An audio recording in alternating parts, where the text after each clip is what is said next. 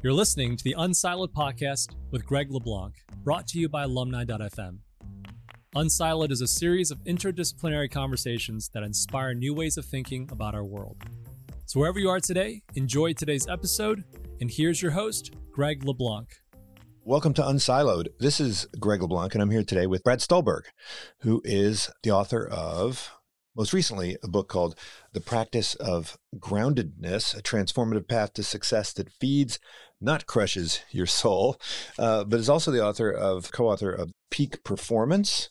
Elevate your game, avoid the burnout, and thrive with the new science of success. Also, the author of Passion Paradox, co founder of The Growth Equation, and also affiliated with the University of Michigan's Graduate School of Public Health. Welcome, Brad. Greg, it's great to be here. This book, Practice of Groundedness, in, in many ways builds on your previous two books. But I think there was a bit of a rupture, I think, at some point I mean, in your life between the earlier books and this most recent book, where you had, you know, you came down with what you refer to as OCD, right, or what people you know have diagnosed as OCD. I think this uh, this informed the book because in, in a way, right, when you see a book called Peak Performance, this seems like the kind of book that attracts folks who are like hard charging, like, yeah, you know, I got to conquer the world, I got to go out there and make money and be the boss and so forth. I mean, that's not the book is much more subtle than that, of course. But when you get to the book, the practice of, of groundedness, it's still about achievement. It's still about success, but I think it's about building success in a more reflective way, in a more sustainable way. Maybe you could call it kind of, I don't know, sustainable success, or at least rethinking this idea of success around, you know, what you want to achieve and who you want to be. Now, you didn't use the word character at any point in the book, but it's it's so informed by Buddhism, Taoism, Stoicism, St. Augustine, right? All of these philosophers. But, you know, as opposed to the traditional view of philosophy, I think you're you're you're very action oriented, right? And I think you talk about the knowing doing gap. And so there's a lot of exercises and a lot of practice in this book. So I guess the question is, you know, is this a book of philosophy or a book of self-help or a book of both? I get asked this a lot, and I know that you'll appreciate this. Is it's both and it's all of the above. I think that there are so many silos in how we think about fundamental problems. And part of what I feel very fortunate for as a writer is I don't have to publish novel research in a very specific domain. I can look across domains and I can try to find patterns. And particularly on these topics of mental health and success and performance, they're softer topics in the sense that it's not molecular biology. And there tend to be bell curves. So, a lot of findings, right? Danny Kahneman famously said, Don't ask if this is true, ask what this is true of. I think that the way that you get to truth with a capital T in this area is by identifying patterns across very different domains of research and looking at history, philosophy, and practice. So, is it a pop science book? Sure. Is it a philosophy book? Yes. Is it a self help book? Yes. Is it a leadership book? If you want it to be, it, it, attempts to kind of transcend domains. That's what my marketer would want me to say. What my marketer wouldn't want me to say is it doesn't really fit into any of those categories. Right. But it does seem that there is an increasing awareness that the the dogma of peak performance, the way it's understood by the general public, has in some ways run it run its course, right? In other words, maybe peak performance isn't the right descriptor, but this idea that you, yeah, you refer and to I, heroic individualism, right? Individualism. Yeah, yeah, I was going to say I'd push back a little, in in part because right, the first book I co-wrote is called Peak Performance, and you know that book is hundred percent defensible. It is evidence based. It is what you do when things are clicking. That book really brought this concept of resting like an athlete to the more traditional workplace. So the the big principle in that book is stress plus rest equals growth. So it wasn't like a, you know, crush yourself all day every day, nonstop discipline to get to the top of the mountain. It was a a very evidence based reflective path on how to get to the top of the mountain. I think what groundedness asks that peak performance didn't is what mountain are you climbing and why are you climbing it to begin with? Yeah, the peak performance. I have to say that I I was I was misled by the title. Right? you know, it was very, very different. A lot of people are kind of what what I expected. Yeah, I thought it was going to be something in, in more in the vein of what what you call kind of heroic individualism. Could, could you, you know could you talk a bit about that? Right, like at what point did you kind of diagnose this heroic individualism problem? Maybe give us a description of it, and kind of you know tell us a bit about how you became more aware of it. So first, let's define it. It is the constant pursuit of more. It is the false belief that you can achieve or accomplish your way to fulfillment and it is a phenomenon where the goalpost is always 10 yards down the field. So if I just make partner, then I'll be content. If I just marry that person, then I'll be whole. If I just win the medal, then I'll be able to sleep at night and have self worth. Uh, psychologists call this the arrival fallacy, and it, the, yeah. the clever name and explains exactly what the what the arrival fallacy is, the hedonic treadmill. In many of the wisdom traditions I cite, this is the root cause of suffering. Constantly craving more and having a false expectation that more will fulfill you. And the other thing about heroic individualism is culturally, we are so obsessed with striving for these external measures of validation and being productive that that obsession often cannibalizes time for people and all the research shows that what actually leads to a good and fulfilling life isn't rote productivity, it's connection and belonging. And it are things that are perhaps in the acute short term quite inefficient, but over the long term, very efficient. And the the book defines this problem and says, hey, we are all kind of running on this treadmill. We're all trying to get to this goalpost. A, we're never going to get there. B, even if we did, is it the right goalpost to get to?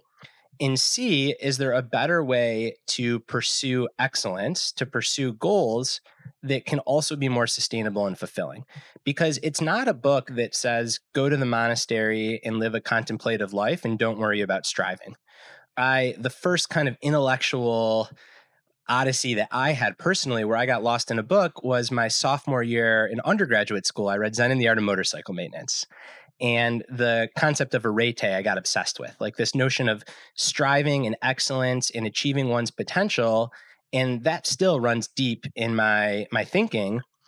The question that I ask in the book is the current way that we're defining success and excellence is nothing like the ancient Greeks thought about it. And then you look to the East and you see what Buddhism and Taoism said. And same thing, even in Buddhism, which is so often associated with um, non striving, one of the eight noble truths is right effort, which is really about the right way to strive. So this book takes that ancient philosophy, looks at the modern science of the arrival fallacy, hedonic treadmill, and says, is there a way to strive that is more wholesome, more fulfilling, more grounded? So that's heroic individualism. You asked me how I diagnosed it. I saw it in myself and I saw it in all the individuals that I coach. I saw it in my colleagues, my friends whether I looked up to people that are older than me or looked the other way at people who are younger than me, everybody just kind of seemed to have this feeling of frantic and frenetic energy and a sense that they were no longer in control of their lives, even though by conventional standards, many of these people ought to have full autonomy. They're financially autonomous, they're successful, yet they just felt like they were out of control. I spent five years interviewing people and defining a, a kind of syndrome of heroic individualism, and, and that's how it came to be the the problem that the book attempts to define and address. You know, and I think we we tend to think of this heroic individualism as a, a malady that is particular to 21st century America or 20th century America or you know, modern day capitalism, but you know, whether you're talking about Confucius or whether you're talking about Buddha, Lao Tzu, or you know Seneca or Aristotle, I mean, they were also kind of minorities in their time, right? I mean, they they were also kind of diagnosing the same thing uh, around them, right? I mean, it seems like it's it's a it's a perennial. The the philosophers are always kind of the uh, the in the minority, right? I think so. This is definitely a perennial problem. I think it's the human condition to strive for more. An evolutionary biologist would say that this is just in our wiring, never to be content. I think that it has become intensified by the fact that there are so many facets of our life that are now measurable, measured, and judged by others. So it used to be that you could get really caught up in how you're performing at work. And maybe 50 years ago, there was one or two promotion cycles a year, and you got really stressed and you either got the promotion or not. Then 20 years ago, there's a whole suite of dashboards that you can check every week. Now there are real time metrics in just about every single knowledge working job that you can get obsessed with checking. So you step out of the workplace. Well, if you're on social media, suddenly your life is now like a commodity that people get to rate. So do you get likes and retweets and followers or not? And I think that that is what has changed recently is the intensity of the striving for something that will fulfill us. And listen, I, again, like I am not above this. I thought that getting my first book published would fulfill me. Nope. I thought that selling my first 100 copies, oh, then I could say I arrived as a writer. Nope. And you know, it it is the human condition and I think a, a, such a weight off people's shoulders is learning that hey, no external goal is going to fulfill you. So you better try to find fulfillment in the process. And I feel really fortunate to have learned this at a somewhat young age, but there are people that go their whole lives until they retire just waiting for that thing instead of realizing that that thing is right now. And it's not to say that we shouldn't strive for goals. Again, I think there's so much value in setting meaningful goals and pushing yourself to pursue them and ideally doing it with other people. But I think that we should be more particular about the goals that we select and ask ourselves the path to those goals that's what we're going to be spending most of our time on is that something that is going to fulfill us going to allow us to practice our values so on and so forth. So it's a long-winded answer. Yes these problems are as old as time. I think i mentioned the four causes of suffering or the wheel of suffering in buddhism really is just about suffering exists there's a source of suffering that source of suffering is craving more more more and there's a remedy to suffering which the buddha offered as this eightfold path a part of which was right effort. Again, in the Greeks, there's very similar kind of thinking around what true excellence is. It's not 100,000 Twitter followers or a regional vice president, it's crafting a life worth living. That's what I'm trying to explore in a more modern context. Well, you you've got your own kind of sevenfold path. you know, we can kind of walk through those those different elements of what you call kind of groundedness, but it seems like all of them require a degree of self knowledge, right? I mean, you can't really start making any progress in any of these areas if you don't have uh, a good awareness of what the implied values you have are. And I was wondering if you could just talk a bit about how this experience that you had with the OCD impacted your view of groundedness? I mean, look, you're you're in the business of coaching. I mean, I, I learned that you do a lot of coaching in addition to in addition to writing. Um, you know, which is, I guess it's kind of like a, it's a clinical version of what you're writing about. So usually, you know, when you talk to psychologists, there's the clinicians and then there's kind of the theorists, right? And you, you know, you're straddling both of these worlds. I mean, how could you put yourself forward as a coach of performance and so forth when you, you know you were having these these struggles internally? That must have created quite a bit of conflict for you. Oh, for sure. And it, it, it, did. So I, I had been coaching executives, entrepreneurs, and um, physicians are a big part of my coaching practice. They were then and they still are for a little while, a couple years before I had pretty stark onset obsessive compulsive disorder, which for people that want to learn more, you can read in the book. You can just Google like actual OCD. I won't go into it, but the quick primer is people hear OCD, they think about being a neat freak or needing to have your clothes nicely folded. That is not OCD. Clinical OCD is just a terrible spiral of like the most intrusive thoughts and feelings and urges. Those are the obsessions. And then compulsions, which is what you do to try to make them go away which of course just make them stronger. That's the cycle of OCD. And um, I was trapped in this cycle for a solid six months and it, it was bad. And when it was bad, I wasn't really thinking about anything other than how can I get out of this cycle and how can this get better. Once it started to get better through a mix of intensive therapy and medication, that's when I started to be like, well, wait a minute. I am supposed to be this coach of high performers, yet I was scared to leave my house for four months. So, how do I square that together? Who am I to coach performers? Especially many of my clients are older than me. And um, ultimately, a psychiatrist, not my psychiatrist, a psychiatrist mentor and friend said that, guess what, man? Like a part of peak performance is playing through the pain, and everyone's got their shit. So just own your shit. And I did. As you mentioned, the cognitive dissonance between having this public profile of author of peak performance and people want me to coach them on achieving their best while having been so sick uh, was pretty overwhelming. So I decided to publish a pretty long essay just laying out my experience with OCD. And, you know, I, I wasn't really scared about what people would think. Thank goodness we've made so much progress. And this is even five and a half years ago on stigma around mental health. It was more just a fear of well i'm not really at the other side of this and if i like write about it does that mean that i've somehow conquered it? Because i was still you know six months like i was starting to see the light at the end of the tunnel but i didn't know if it was going to come back. And even that was really challenging but also really powerful to be like yeah you know this might be a chronic condition and i might go through like really despairing periods and i can have this and still think about peak performance coach towards it write about it so on and so forth those two things don't have to be exclusive. It can be a both and sort of situation. Right. Well, speaking of both and, we talk about this as a sickness. We talk about it as a medical problem, but eh, you know, in many ways, it's it's a philosophical problem, right? A lot of the folks that you reference in the book are are philosophers, even theologians. Do you think we have trouble, kind of in in our world, thinking about things through that philosophical lens? Thinking about things as sort of spiritual problems or philosophical problems. I always, when I think of cognitive behavioral therapy, I'm like, wow, this is this is philosophy to me.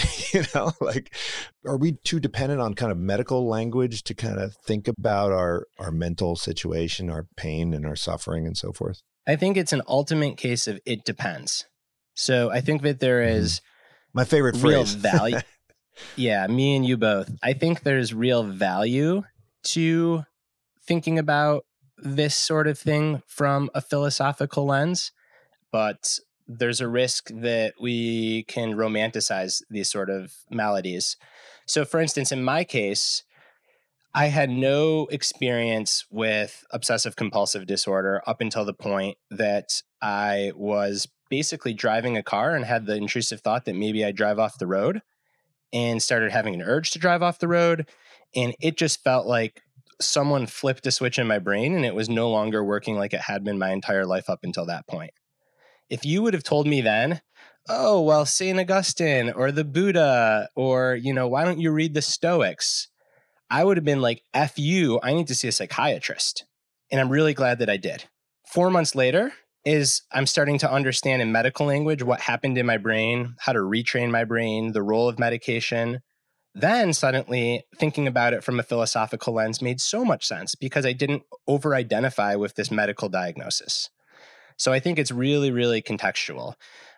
I think that broadly, if we spent more time in philosophy, then I think there'd be less mental illness because we'd accept that this kind of suffering is a part of the human condition. I think a big cause of particularly depression is people having this false belief that they should never be sad, they should never experience despair, they should never question the meaning of life, when in fact, all the great arts and philosophies do just that.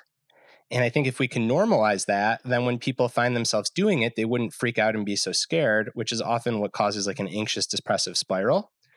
So, yeah, I do think that would be good. But I think when someone's kind of in the throes of this, the medical model makes a lot of sense. But I think there's a real risk of getting stuck in the medical model and I think the path out is to kind of go from medical model to philosophical thinking about these sorts of things. At least that's the path that worked for me, and I've seen worked for others in my research. Well, the title of your book is the practice of of groundedness, and you know I, I think the analogy to physical fitness is is a good one, right? Physical fitness re- requires practice right and consistency and you know there's no there's no pill that you can take although a lot of people would love to have a pill right to take and take. And you know if you haven't exercised for 30 years you know you're not going to become fit overnight. So the practice of groundedness emphasizes the idea that you know you have to actually work at this stuff and you have to kind of practice. It also suggests that you know if you haven't been doing this or thinking about it for your life then there's no quick fix. So, can you think of groundedness as sort of the the mental or or spiritual equivalent of physical fitness in a way? A hundred percent. So, you know, you think about fitness and and the original definition of fitness is simply one's ability to thrive in their environment and it got physicalized. I'm making up a word. I shouldn't. I'm a writer, but it became really physical. But physical fitness is really just about like, can your body meet the tasks that are demanded of it in a certain situation? So if you think about mental fitness, it's like, hey, we all live in this culture where there's a lot of heroic individualism. What kind of fitness does it take to be able to survive and ideally find a way to thrive in this culture? And you're right it is an ongoing practice and it's the the bright side of that is it's something that you can develop it's learned it's behavioral. The downside of that is it takes time it's virtually impossible to shoot 100% and it's not just a switch that you can flip. I remember when we were discussing the title of the book there was some pushback by by people at my publisher to call it get grounded. And well, you don't get. I wish you got grounded. It'd probably sell a lot more copies, but I don't have the the solution to get grounded overnight. What I hopefully have is an evidence based model for practices that gradually over time will help you feel less pushed and pulled, less frenetic and frantic, and, and, and more solid where you are. Well, I feel like if you were to approach somebody and say to them, "Hey, you know, like you're you're out of shape," referring to their kind of physical fitness, I think they would take less offense. I think most people are like, yeah, yeah, you're right. You know, I really um, am out of shape. But if you kind of go to somebody and say, hey, you know, you're kind of mentally or spiritually out of shape, I think people would push back. I think people don't want to hear that. I think people are a little bit more defensive when it comes to their spiritual or mental well-being. Why why is that? I mean, don't shouldn't we all want to be fit in that way? I mean, is it that we interpret it as an attack on our on our person and our character in a way that we wouldn't if we uh, were to receive some feedback on our you know physical fitness? That's exactly it. You took the words out of my mouth. I was going to say it feels probably more like an attack on one's personhood. I also personally hesitant to tell someone that they're out of shape in that way because i don't know. The way that i approach it and what i can confidently say is that for those of us in the west we live in a culture that makes it very hard to be mentally fit and it often feels like swimming upstream. So you need a really strong stroke. And what I try to do is help people develop that stroke and first in themselves and then in their communities so that the current becomes a little bit less strong in the wrong direction. Yeah, no, I like that analogy of swimming upstream, right? Because think about the community aspect, right? I mean, if you are surrounded by a community, if you're embedded in a community, and I think about folks who uh, say are in graduate school, right? You know, you go to law school or you go to business school, then the community is kind of created for you, right? Or you belong to a church, right? Then you kind of have this community that you don't really have to work too hard to to create. But if you're outside of those environments, if you're sort of a normal type of person and a, and a normal type of experience, then you know it's kind of up to you to to kind of fabricate that if you're not invited to be a part of a salon, then you have to create it and you have to organize it and you have to herd all these cats into an environment and a setting and you have to kind of, you know, renew it and invest a lot of resources in creating it. I was talking to some folks about parenting and they say, you know, they would love their kids to be out there with the other kids, but there aren't any other kids out there for them to be with. So it's, you know, if you can't find these things eh, sort of in your natural environment, and, and I think you know, outside of 21st century America, there may be some other places where a lot of the things that you're describing are are just sort of in the environment. We really have to work hard to to basically do all of these seven things that you mentioned, right? For sure, you have to lead. Uh, and that's why I'm a firm believer that the principles of groundedness it, it starts with yourself, and then you got to work outward from there, and in very small ways. You know, it's a little bit out of my my wheelhouse and definitely above my pay grade to suggest this but i think a lot of the societal problems that we're seeing the solutions are going to be local and it's going to start really small with groups of people going about their lives a different way. And you know to your point about about that there's been a pretty precipitous decline of normal gathering spots even prior to covid. So for all of its benefits and for all of its ails, organized religion had been on the decline long before COVID. So that was a traditional spot where people found community. Not so much the case anymore, or at least less so than historically. Youth, the professionalization of youth sports. So it used to be you'd go to a T ball game, you'd have a picnic, all the families would hang out. Now the parents are at each other's throats, starting in like, you know, second, third grade. So that's another source of community, no longer the case. Jonathan Haidt and um, Greg Lukianoff cover this so well in their book, The Coddling of the American Mind. But just even like neighborhoods where people used to be outside, there's this fear that it's not safe to let your kids run around outside. It turns out to be a very false fear if you live in most places in America. Um, so, yeah, there's been this degradation of community, and then COVID comes. And now, for very good reason, certainly at the start of the pandemic when we didn't know much about it, we had to shut down community. And I think that COVID was like rocket fuel for heroic individualism, especially for knowledge workers, because now you could just work all the time. And also, for good reason for knowledge workers, you had to be really efficient and optimized, especially if you have children, because your kids are home from school. Like you have to get really good at just kind of getting your work done. And as we're starting to reintegrate into life after COVID or life with COVID, I should say, a lot of that optimization, a lot of those habits have stuck with us. So, hey, instead of meeting Greg for a walk, I'm just going to do a Zoom because I don't have to leave the house. I don't have to drive to the trailhead. Uh, instead of going to the grocery store where I'm going to engage with other people and I might bump into my neighbors, I'm just going to use, you know, Amazon or Instacart to get my groceries delivered. It feels like we are very, very, very low on community right now, and um, and like I said, I think it, people don't even realize it.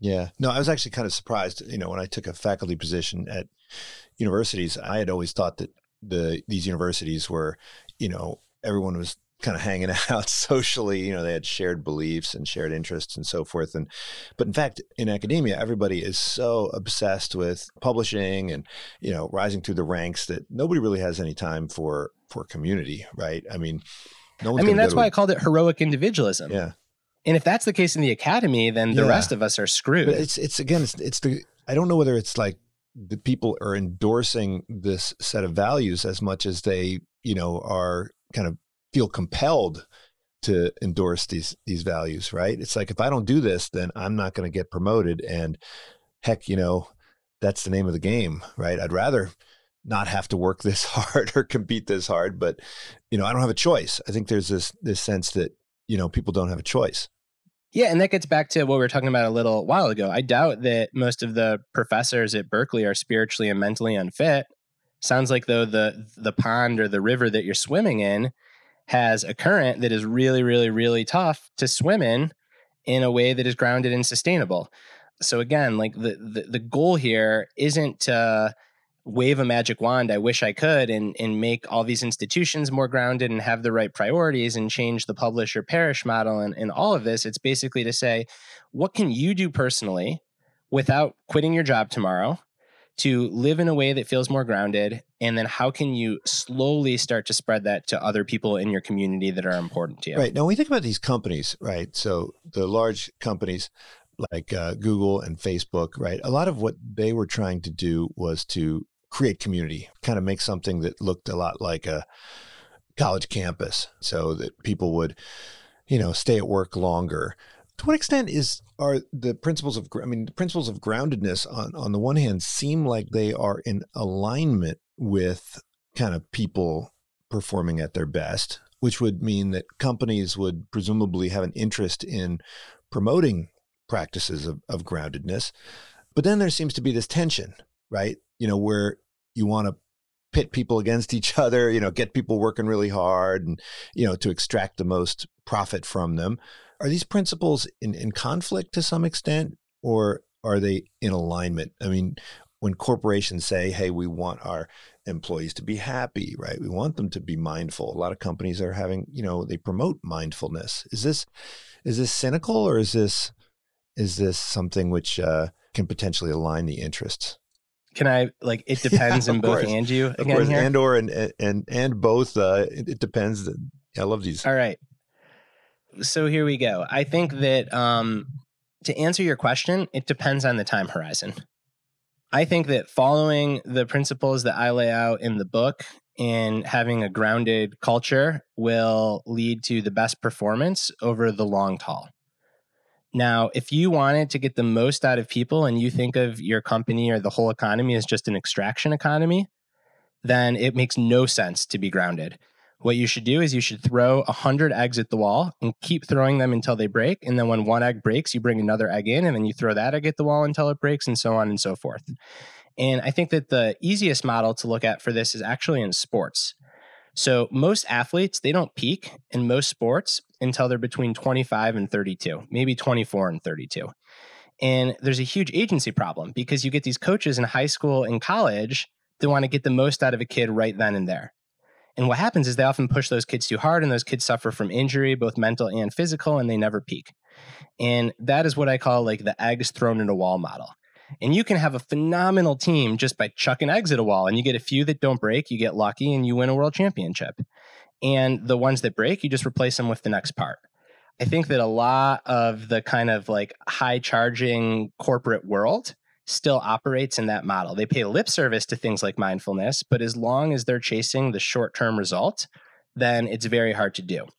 Now, if you wanted to have a company that looked really successful over 10 or 15 years, where there's a real benefit to having people with institutional knowledge who feel ownership of the company, who have been there for a long time, where you don't have to deal with transition cost of training new people, then I think it makes a lot of sense to play the longer game and to really develop people and let them flourish over time.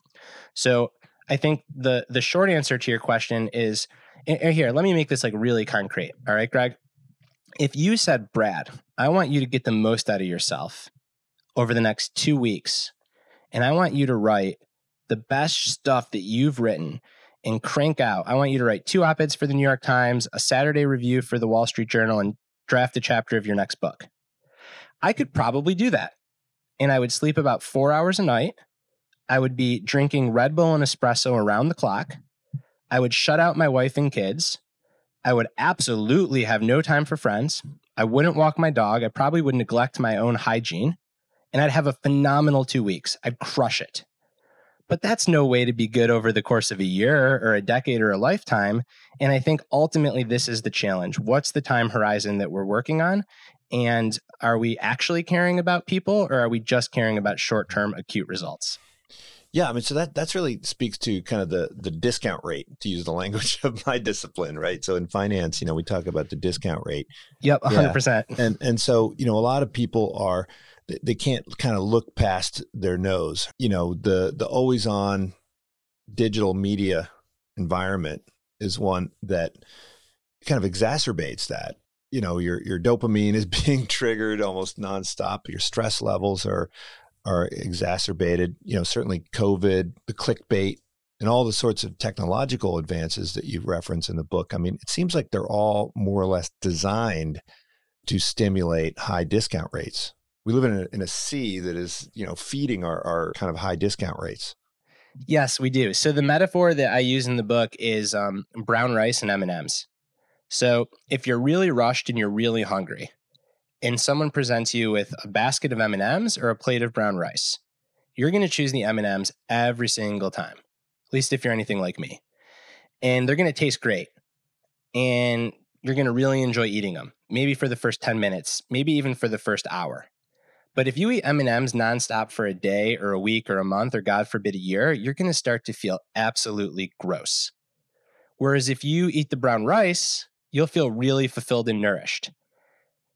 Now, the first 10 minutes of eating brown rice is never as exciting and never feels as good as the first 10 minutes of eating M&Ms, but over the course of a year you feel a lot better.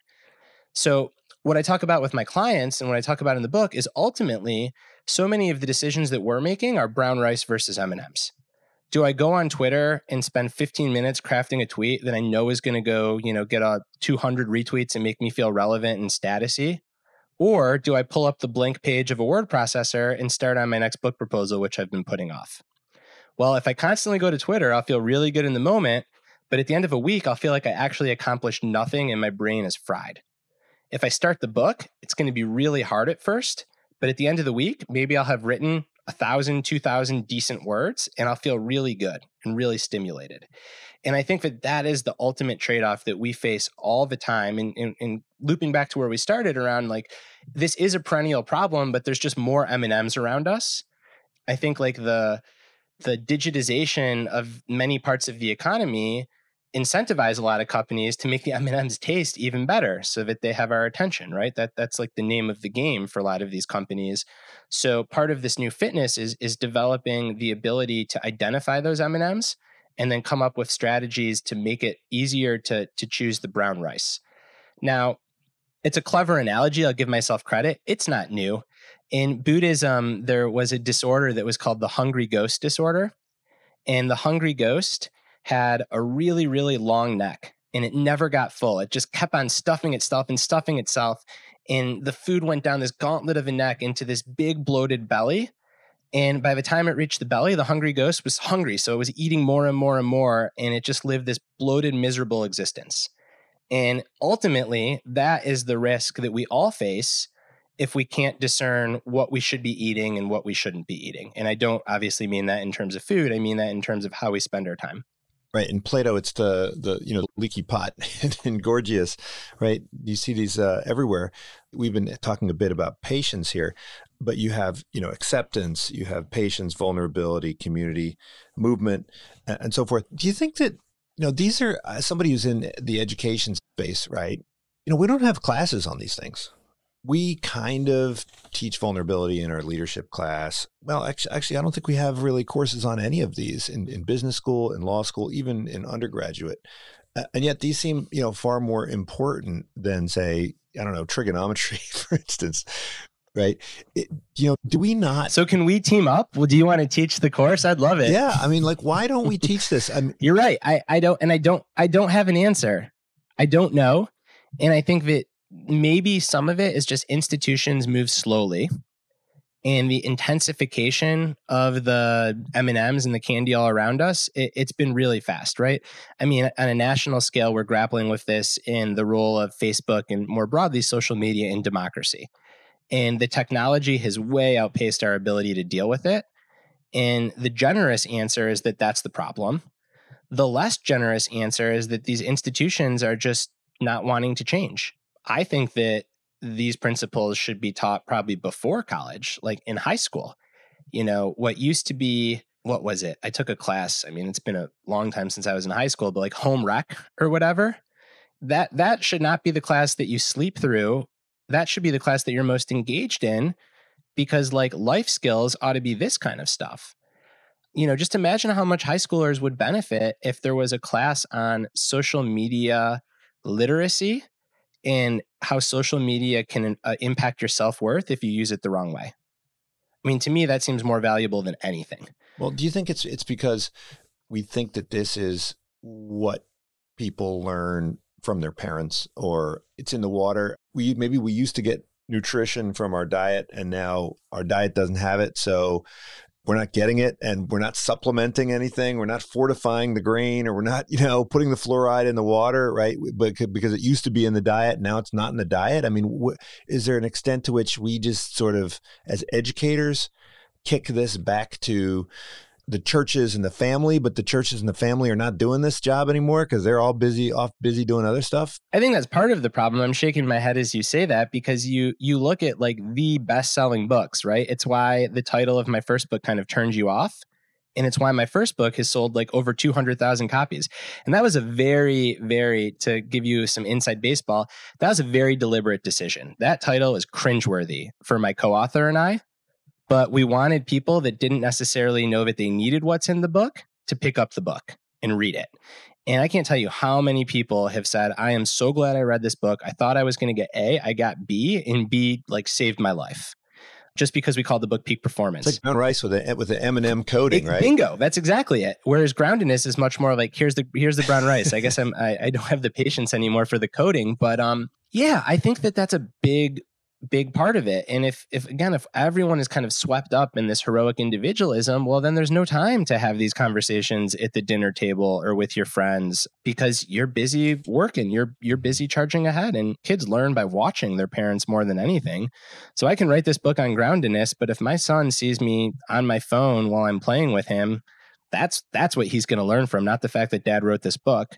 So I think it really requires us to live this stuff I would love nothing more than to have this taught.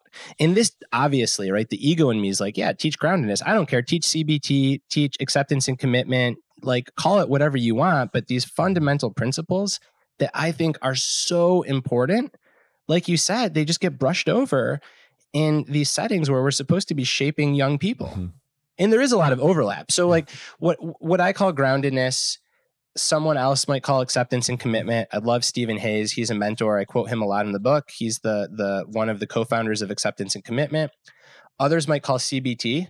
Um, if you read the book, you'll see I've become more and more, more skeptical on the C part of CBT, but I think the B part is super powerful. And others might call it Buddhism or a more mystical type of Christianity or Judaism or Taoism or Stoicism or Plato. And I think that the fact again back to the pattern recognition the fact that all these separate silos are pointing towards these same truths it's like holy crap maybe we should be paying attention to these truths and teaching them mm-hmm. well we do have a class in you know physical education but what i found interesting about your last piece on movement was you're more likely to get the benefits of movement if you kind of incorporate it into your life in a more even way, right? And so, you know, I, I always think about when you're looking at the fat content of a piece of meat, right? You could have like a pork chop that is very, very lean with a ribbon of fat on the outside, or you can have kind of a, a well marbled, right? you know, pork chop where the fat is kind of all the way through. And I think that, you know, for all of these, it's not like, okay, between 3 and 4 p.m., you know, that's when I'm going to be patient and then you know between 6 and 7 p.m that's my vulnerability hour right? You know uh, but that i think that's typically the way you know we think about achieving goals right? We you know we, we put on the to-do list and then we set aside some some time for it. But you know you're advocating this is really about you know this is really about who you are. You know this is about kind of continual practice right? Yeah and that gets back to what you're saying about character. I think it's about character yeah, character. Um, I love, and you know that word never occurred to me. I wish it would have. I think it's really smart. the The definition of character I like, you might know. Um, I forgot if it was Plato or Aristotle, but basically, like character is is just habit. It's what you do again and again and again. That's your character. And ultimately, I think like this is about developing character and it's not character from an egoic sense of, look how great I am. It's simply like, I want to feel good most of the time and I want to do good. And I don't want those two things to have to be an opposite. And I think that's a trap that so many people run into is they think in order to do good in the West, you have to sacrifice feeling good. And if you want to feel good, you can't do good. And I believe that is a false premise. Do you have to make some sacrifices on status and finance and accolades to feel good? Perhaps. But you can still do really good things for your community, for the world at whole, while feeling good. It just takes developing a certain set of skills that, as we touched on, like they're just not taught. I didn't learn any of this stuff. Mm-hmm. Well, in other words, I mean, it took me really, to be honest, it, it took me getting it took me getting blindsided by OCD, having a phenomenal therapist, and then towards the end of my intensive therapy, switching out of the medical model and being like, wow, you know, everything I just learned in therapy, like, this stuff's as old as time. And holy crap, you look at sports science, something so disconnected from living a good life, and you dig a little, and the fundamental principles of sports science are the same as like living a good this this stuff is truly pretty universal. Now, it's not to say again, back to your like people want to do something for an hour a day. I wish it were plug and play. It's not, but I think that it can equip you with a really good toolkit. And then wisdom is learning what tools to use when. Well, another word that doesn't appear in the book is is virtue, but um, you know, in many ways, what you are advocating is very much in alignment with kind of Aristotle's you know view of of virtue. And you know, as an economist, we we always you know, whenever I read something, I'm thinking, okay, is this a story about trade offs or is this a story about you know win-win right? So i think you just articulated this idea that you know maybe we don't need to think in terms of trade-offs for many of these things right? That we are kind of to use the economics language you know below the frontier right? You know we can actually have a you know win-win right? And um you know once we acknowledge that this is not about trade-offs like either i'm going to be you know, successful professionally or I'm going to be happy, you know, either I'm going to be successful in the short run or successful in the long run that that you know, you can overcome some of these these trade-offs if you if you think in a different way. Yes, I think so. I think it first requires again picking what mountain you want to climb. If you come to me and you say I want to climb the mountain of being the Instagram influencer with the most followers based on my body, well, guess what? If you want to be grounded, that's a trade off you're going to have to make because I don't think those two things will ever go hand in hand. Now, if you tell me, hey, I want to be a professor that is um, admired by their students and their peers, that publishes meaningful work and be grounded, then yes, I think that's win win. The second thing I'd say is, well, what's your time horizon? And that's often where the rubber meets the road for a lot of people.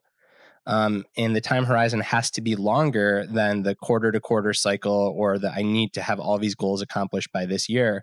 It's a very cliche thing to say, but I think it's so true, which is people underestimate what they can do in 10 years, but they overestimate what they can do in one. So they perpetually burn themselves out trying to do too much in one year. And then 10 years passes and they look back and they're like, crap, what happened? Groundedness seems to be like the integration function. It seems to be the thing which all of these different practice ties all these practices together. You know, why did you pick that term? So the the origin story of that term is I didn't have a unifying term. So I had the problem diagnosed, which I actually first called um, never enough syndrome, and then it became heroic individualism because I think the the individualism part is a, is is really important to highlight that we're kind of all bowling alone. I was on a hike with uh, a close friend of mine named Mario, who was experiencing some burnout in his own life. He's an entrepreneur, was just working really hard. It was a very gray day. This is back when I lived in Northern California, up by you. We were in Redwood Regional Park, and the redwoods were just blowing back and forth in the wind. It was very windy, in addition to being gray. And I looked up, and for a minute, I'm like, oh, are we safe? Like, I don't want to get hit by a tree. I know that stuff doesn't happen, but if it's going to happen, today seems like the day. And then I looked at the trunk of the tree, and it was really solid and stable.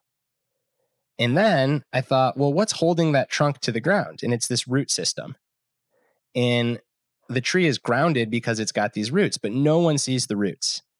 So if the overstory, what I looked up at with my friend Mario, if that's the promotion or the gold medal or the impact factor of the journal that you're the editor of, that's what everyone sees.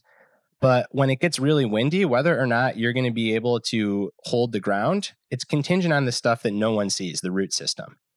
And each principle of groundedness kind of represents like a root that's holding you to the ground. Now, sometimes as a writer, you just get lucky. So here's where I got lucky about six months later, I was in Big Basin National Park, which is um, up near the Santa Cruz Mountains. And they have old growth redwoods, so just massive. And I picked up a little brochure because I'm a curious person that was randomly in the park. And I learned that the roots of a redwood tree, they only run six to 12 feet deep. So even these massive trees with trunks the size of school buses that are 200, 300 feet high, the root systems are only six to 12 feet deep. So how on earth do those roots that are so shallow hold this tree to the ground? And the answer is that they intertwine and connect and overlap with the roots of all the other trees. So a big tall redwood cannot survive alone. And that just completely like blew my mind. It was a gift as a writer and I'm like this is the perfect metaphor.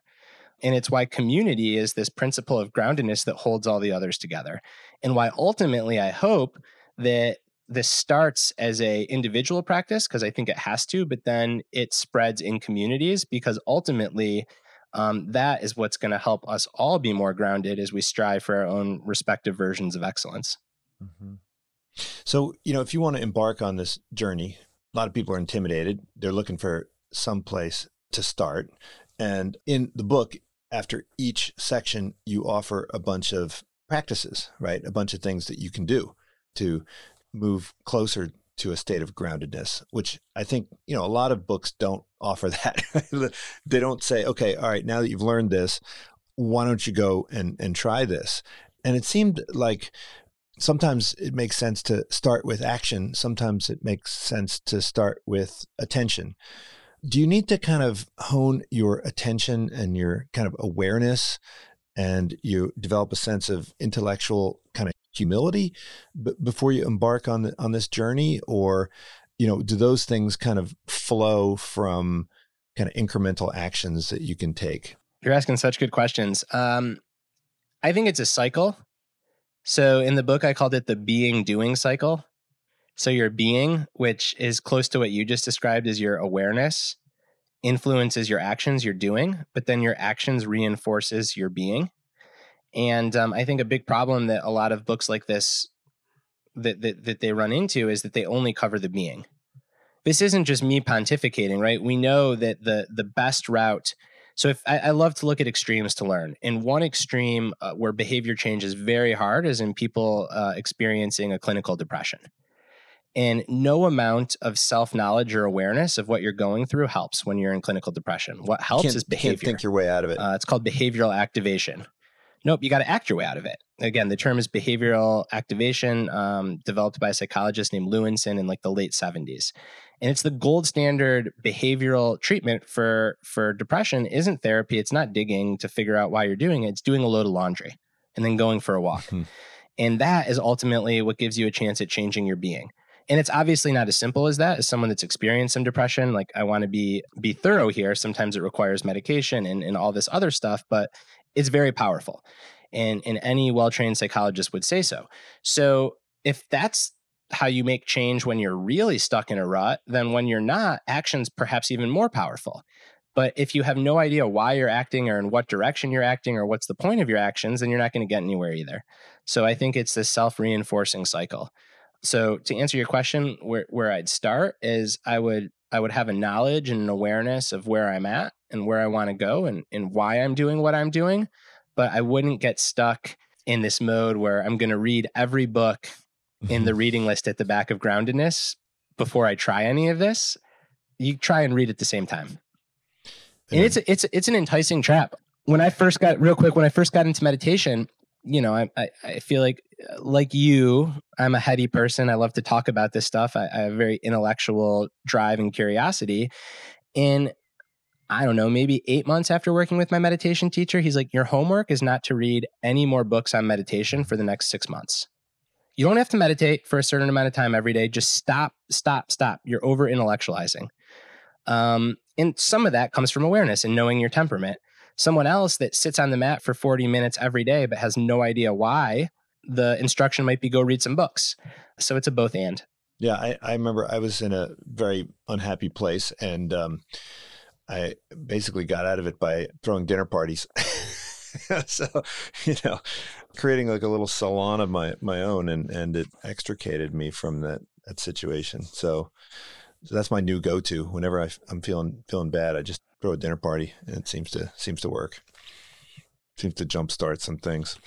Yeah, it sounds so. It sounds so so trivial, but it's true. It's like if being in a rut or a depression is telling you, "Oh, you're too sad and tired or apathetic to go hang out with people that you plan to hang out with, you should just cancel." That is the best sign to go hang out with those people. And it doesn't always make things better, but it definitely gives you a chance. Right.